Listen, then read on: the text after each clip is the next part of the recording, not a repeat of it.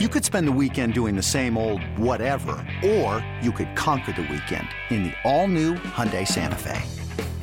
Visit HyundaiUSA.com for more details. Hyundai, there's joy in every journey. This episode is brought to you by Progressive Insurance. Whether you love true crime or comedy, celebrity interviews or news, you call the shots on what's in your podcast queue. And guess what? Now you can call them on your auto insurance too with the Name Your Price tool from Progressive.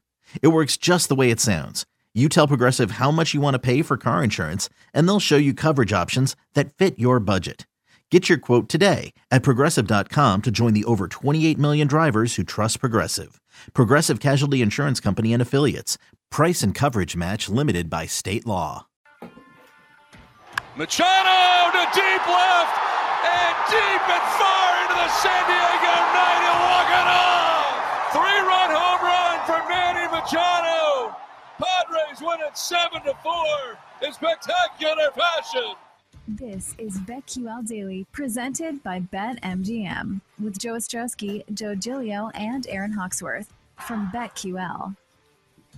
Welcome back. BetQL Daily right here on the BetQL Network. Joe O, Joe G, and Hawksworth with you on a Wednesday. We'll get today's baseball card coming up. Lightning bets about 40 minutes from now. Maybe some college football futures, maybe some NFL preseason. Of course, a lot of baseball. Joining us right now to talk some baseball from the Action Network on the Roman guest line is Sean Zerillo. Sean, welcome back to the show. Excited to talk to you as we uh, come down the stretch of this season.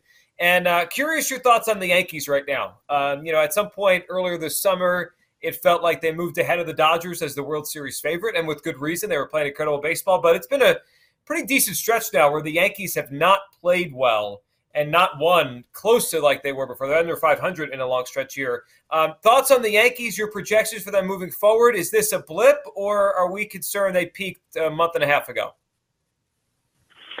I mean, I was lower on the Yankees coming into the year. I had them projected around 90 wins. I had the Jays closer to 97, so I thought the Yankees would be a wild card team. Obviously, they played well beyond that going into the year, and we're pacing for 120 wins for a while. And I kept saying at some point this will turn. At some point, they will have negative regression, and they will end up losing more games. So that did ultimately happen, and we are in that stage right now. I still project them probably in Houston. You know, the rest of the year and into the playoffs. I, I would favor the Astros to win the American League if they end up getting into a divisional series or a championship series, I should say, against one another. So have the Yankees behind the Astros ever so slightly, but I definitely favor Houston. Sean, Baltimore finally getting a little bit of respect. Uh, they go from plus 750 yesterday to plus 550 this morning to make the playoffs. They are a half game out of the wild card. Yeah, we missed the, the bigger number, but should people be taking a look at the Orioles, even though they do have that uh, challenging remaining schedule? Their second half win total under, uh, along with the Giants and the Angels. Those are those two are looking much better. But just saw the schedule for the Orioles down the stretch, and it seems like they had a ton of tough games left. They're playing great, positive run differential since Adley Rutschman has come up. He's completely transformed the way that that team plays, how patient they are at the plate, and they just seem to have this late game magic where they're coming back on people every day. So a little mm-hmm. disappointed with the position that they're in that they ended up trading Trey Mancini and Lopez, but certainly can't fault how they're playing. And I would, you know, I, I don't view them as so much worse of a team than the Rays without Wander Franco. Uh, I, I could definitely see them slipping into the playoffs. This is not something that's out of the question by any means, but teams like the Guardians, the Twins, I would certainly rank above them. The Rays, I would rank better than them. But in terms of how they're playing, where they already are, they they definitely have a chance to get in. And I don't necessarily hate taking a long shot stab on them to make the playoffs. Sean, as we do head down the stretch, looking at different teams' schedules, are there teams that you're looking to fade or some that you think might be more profitable? Well, one thing that really concerns me is my Brewers NL Central futures because the Cardinals have a much, much easier schedule the rest of the way. The Cardinals actually have one of the easiest schedules in baseball the rest of the way. Fangraphs put out a good article yesterday basically just showing how many wins you would expect teams to gain or lose based purely upon their schedule the rest of the season. And the Cardinals ranked right up there with anybody. So the Cardinals are actually in pretty good position considering they already have a lead, have a bunch more head to head matchups with Milwaukee to go, and have a very easy schedule beyond that. But really, I, I think the playoff teams, the playoff races, aside from the two central divisions, are kind of solidifying themselves. The Phillies are inserting themselves into that mix as well. But really, I would expect the central teams in either league to probably get one bid, whoever the division champion is. And then it seems like these other teams that are in the wild card hunt are just a bit better than the central teams. So taking a look at the central teams to get one bid. Beyond that, I think you're going to get teams like the Phillies, the Padres, the Braves as the three wild cards in the NL. And then Blue Jays, Mariners seem like pretty solid wild cards in the AL. And we just talked about the Orioles maybe slipping in the third. But yeah, I think I think those five teams that I mentioned seem to be in pretty good position to lock up playoff spots. And there may just be one wild card spot and those two central divisions open for grabs. Sean, agree that the Padres are likely going to get there, but do you think the uh, the market overreacted after the trade deadline? The trade for Soto, Bell, and Josh Hader, who uh, struggled again last night. Hader has been on a, a pretty big uh, downslope now for a month plus. Do you think there was an overreaction to the Padres in terms of World Series odds? Because the way I look at it is, yes, they're obviously improved. Soto's amazing. That offense could get really good when Tatis comes back, but they have no chance to win their division. I mean, they jumped ahead of the Braves right away. The Braves probably won't win their division, but at least there's a path to it. Um, what do you make of the Padres? And, and right now, you could find them, you know, around 12, 13 to 1. They were up to 10 to 1 last week to win the World Series. Yeah, but the way that the bracket plays out, the Padres and Braves are sort of locked into a potential, or the, the second place NL East winner, I should say, are sort of locked into a potential series with the Dodgers between the winner of the Padres and Braves. So taking that into consideration as well, you're going to get the more difficult matchup even if you make it to the divisional series, I would still have the Padres as the fourth best team in the National League. I have the Braves and the Dodgers pretty much neck and neck for one. The Mets slightly behind them, and then the Padres slightly behind those three teams. I think there's been a pretty significant teardrop down to teams like the Brewers or the Phillies. So definitely think the market overreacted, not just in terms of the futures, but also on an individual game to game basis. You're seeing these lines overinflated as well probably some value taking shots against the Padres on the money line. They are a good team, but obviously the Brewers knew what they were doing trading Josh Hader. His metrics were trending the wrong direction. He has performed pretty shakily of late, and we saw that again last night. Maybe the Giants just own him, but Hader definitely some concerning signs just that the Brewers were willing to trade him, but also how he's pitched on top of it. So the Padres, to me, their rotation you put their top end starters up against the top end starters from the Braves, the Mets, the Dodgers. I view the Padres more as a team, a rotation filled with number two, number three type pitchers, where I think all those other teams have true aces in their staff. So I think the starting pitching is just a touch behind.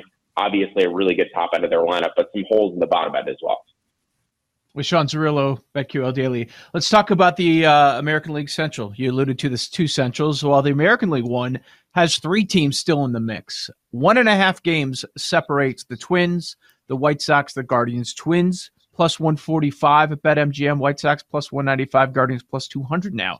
That number's come down. And there was an adjustment yesterday afternoon when the news came out that Tim Anderson is going to miss the, the next four to six weeks. That guy uh, can't seem to put together an entire season. Uh, wh- where do you stand? Uh, frankly, I- am sick of talking about the easy White Sox schedule because they've been playing that easy schedule for a number of weeks and they can't make any hay here. And they, they just keep losing series openers. They've lost eight of their last 10 series openers. Yeah, what a cursed season the White Sox have had, right? All the injuries that they've yeah. sustained. But then on top of that, I look at pitcher velocity pretty frequently Dylan Cease fine, but Kopech, Giolito, and Lynn all trending down in terms of velocity, in terms of stuff. Guys have been taking consistent shots again on a game to game basis. They are the one of those three teams with a negative run differential. Now, obviously, you have to project these teams going forward, not based on the run differential they've put up to date, but would certainly be concerned about the White Sox and their starting pitchers because that is the glue that's going to hold the team together I think the value is definitely on the Twins or the Guardians, depending on which projection you want to use. You could justify a bet on the Twins at plus 170 or the Guardians at plus 210 to win the division, tied for it right now. Still have some games against each other remaining. I've been worried about the Guardians all year. For my Twins futures, and it certainly seems like the Twins are hitting a little bit of a skid right now, having to play a series in LA doesn't help either. But definitely would say Twins or Guardians if you're looking to take a shot at a divisional future plus 170 Twins, plus 210 Guardians. if you use Fangraphs, if you use PECOTA, depending on which one you prefer, you could justify value at either number. Sean, pretty big MLB card today. Is there anything you've already bet or anything you have your eye on that you like? Yeah, a couple games I really like. The Pirates tonight against the Diamondbacks. Don't really understand why this line is so wide. Mitch Keller has made some significant improvements of late, added a sinker to his arsenal, has pitched much better. I think this line should be closer to plus 110, should be closer to a coin flip, and you can get pretty significant pricing on the Pirates both for the first five innings and the full game. Bet both halves big on the money line. Also bet the first five spread plus the half a run on Keller at around minus 110. So I love the Pirates tonight. I like the Mariners tonight, though that line has crashed down. And the other one on top of it that I also bet, uh, I'm struggling to find my pick now. So this is, uh, if you could just bear with me for, oh, it's the Miami It happens Marlins to me all the time. Yeah, you know, when you when you bet so many games and bet such high volume, the days all sort of start to blend together. But Sandy Alcantara getting a start tonight is something that should stand out, particularly when you're getting plus money on him for the first five innings. I think the lines have been crazy on Sandy for a while. I keep expecting to wake up on the days where he's starting and to not go, hey, I find projected value on the Marlins today and Sandy Alcantara. So Sandy plus money, particularly for the first five innings, and definitely Mitch Keller and the Pirates tonight. Two of my favorite bets this week.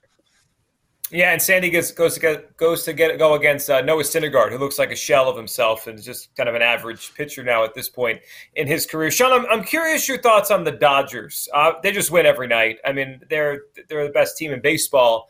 But when you look forward, uh, you know, let's project. You said you'd have the Astros slightly above the Yankees in a potential ALCS. What do you think with the Dodgers? Because the pitchers they have right now might not be the pitchers they have in the postseason. I don't know if I trust a team that's rolling out Tyler Anderson against the Mets or the Braves in an, in an NLCS, but if they get Kershaw back and Buehler back, then I am much more confident. Uh, what do you think about the Dodgers? They keep winning, yet some of those starters, I'm not sure they're the guys you want to win with in the postseason. When you need mealtime inspiration, it's worth shopping Kroger, where you'll find over 30,000 mouthwatering choices that excite your inner foodie. And no matter what tasty choice you make, you'll enjoy our everyday low prices, plus extra ways to save, like digital coupons worth over $600 each week. You can also save up to $1 off per gallon at the pump with fuel points. More savings and more inspiring flavors make shopping Kroger worth it every time. Kroger, fresh for everyone. Fuel restrictions apply.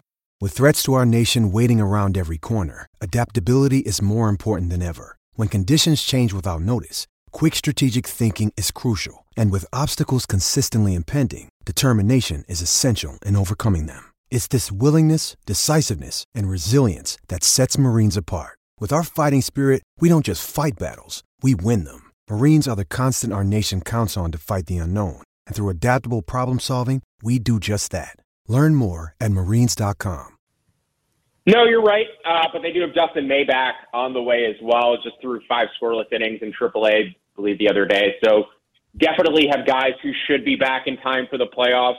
Even the Braves, too, though, have Ozzy Albies is expected to be back in time for the playoffs, which is a huge addition to fill out their lineup. So all of these teams do have players who should be coming back at some point. The Mets just got deGrom back in the fold. So definitely have to project these teams what they are come playoff time, not necessarily what they are right now when you're looking at futures. So you do have to factor in their chances to make the playoffs. But I think the really scary thing about the Dodgers bottom of the lineup is the way they built it.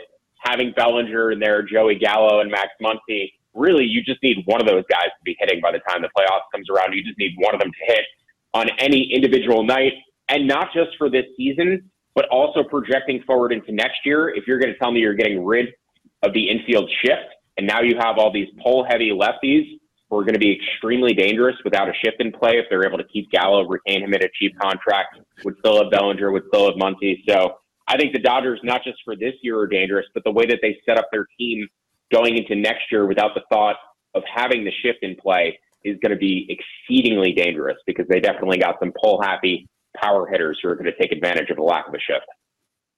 Sean, we've been making the case this week on the show that there are a couple of awards that still hold some value in that 50 to 1 range. Uh, do, you, do you think there are any awards that uh, have some value right now as, we ha- as we're uh, inside the last couple months of the season? So with the AL MVP, I wouldn't touch it at this point. I think Judge is expected to finish about a win ahead of Shohei Ohtani in terms of WAR. So I think Judge is a rightful favorite at this point.